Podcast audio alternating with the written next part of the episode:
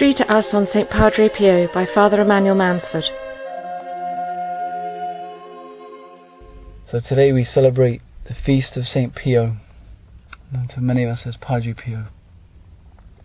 He's a saint of our times, just died in 1968, just over 40 years ago. So he knows our modern world, and yet he's a man of mysticism and great fascination surrounds his life. For 50 years he had the stigmata. He was known to have the gift of reading souls, often telling people in the confessional things they'd withheld, or if they weren't serious, telling them to come back when they were. Also known to bilocate, to be seen in two places at the same time. A real man of intensity and really sort of extraordinary life. And I think very often many people can be fascinated by that also somewhat repelled by it because it's too much. But I think these things were just part of his life, but they weren't the heart of his life. And the heart of his life were what Pope John Paul called the two poles of his life the altar and the confessional. It's a beautiful feast to celebrate, particularly in the year of the priest, because St. Pio, Padre Pio, was a priest to the core. Every morning uh, he would arise at 2.30 in the morning to prepare himself for Mass. He would stand in the sacristy just silent and make his way around four in the morning to the altar. And there he offered himself with Jesus. He experienced the sacrifice of Christ on the cross as he celebrated the Mass. One man who went to Mass, Padre Pio, said this Jean Guitton talks about the Mass he attended celebrated by Padre Pio. He walked slowly toward the altar at four in the morning, before the faithful, rich and poor, so close together they formed a single body, a single mute figure of prayer.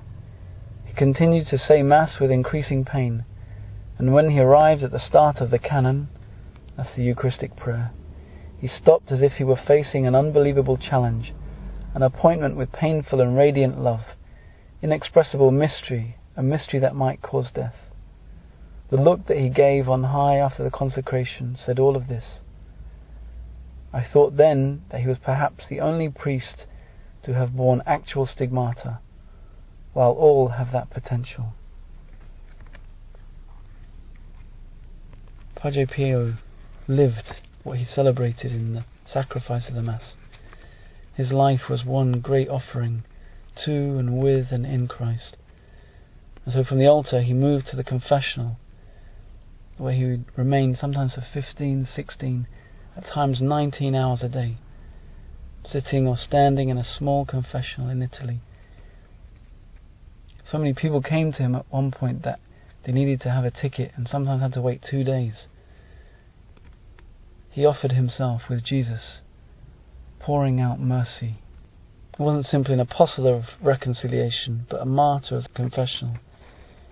So great was his concern for each individual's salvation that sometimes he would send people away without absolution because he saw their hearts. He saw a lack of repentance. He saw a lack of seriousness about following Christ. And yet he told priests that they couldn't do what he did. He was given a special gift those words which Padre Pio uttered each day with such force and sincerity and solemnity, This is my body which will be given up for you, were a reality in his life. He was truly a priest, as Pope John Paul said, a man for others. This was his rule of life, the words of consecration. This is my body which will be given up for you.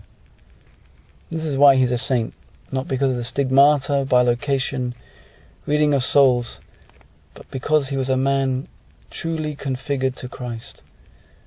Exteriorly, through the stigmata, but that reflected the reality of his interior life, his union with Jesus, his concern for every individual that came to him.